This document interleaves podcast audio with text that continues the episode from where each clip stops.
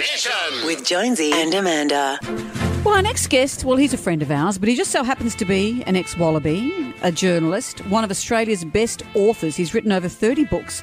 And he's got a new book that looks into Breaker Morant. Many of us may have seen the movie. Um, how many years ago would that have been? It came out in the 80s, the movie. Yeah, that's right. I think it was written by Andrew Denton's father, Kit. It was too. Well, Peter Fitzsimons is the man of whom we speak. And Peter, hello. Jonesy and Amanda, not in that order. I think of you as Amanda and Jonesy. Well, No. please. This is not a forum. This is for- music to my ears. This is not a forum to put your half-assed radio uh, consultancy on our show.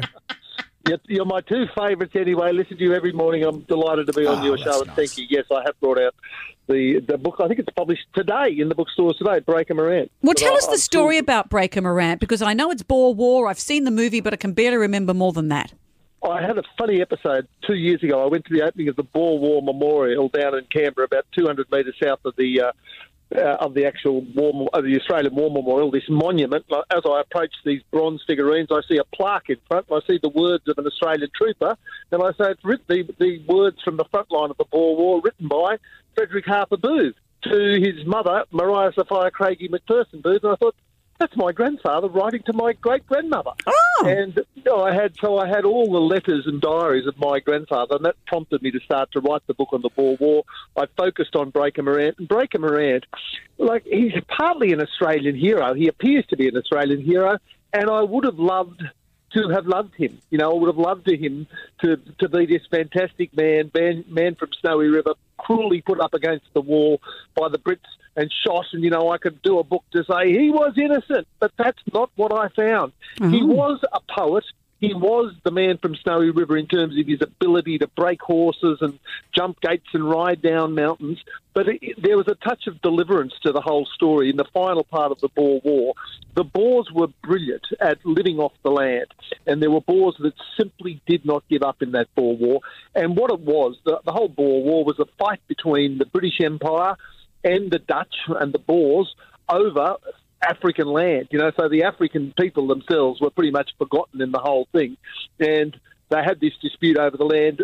The Brits, with the Australians, pushed the Boers right into the northern reaches and Deliverance Country. They formed the Bushveldt Carbineers that were men that could live off the land to fight the Boers at their own game. Breaker Morant was in charge of, of, of one section of them, and they committed terrible atrocities. And the untold story is the brave Australian soldiers who put their hands up and signed a, letter to say, We're Australians. We don't do this. We're not committing these atrocities. And Breaker Morant, with two others, well, with, with several others, was arrested and tried court martial for his crimes. And I must say, with great bravery, did go to his death.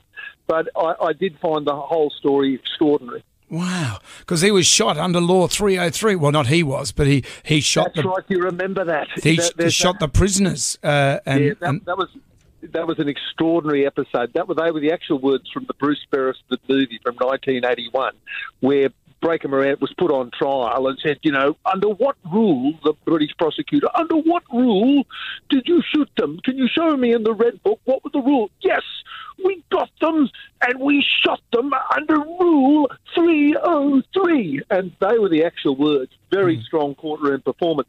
My favourite detail, I live for fine details that hmm. bring the story to life. As he and the other man that was shot were about to be shot, Peter Handcock, were led out in the dawn from their prison cells, they held hands, a moment of curious intimacy of these two men going to their deaths. There was the chair against the wall. They gave Breaker Morant a last, the, the colonel said of the shooting party, would you, would you like to have your last cigarette? Breaker Morant takes out his silver cigarette case, withdraws a cigarette, gives the silver cigarette case to the colonel, saying, I won't be needing this, you may have it.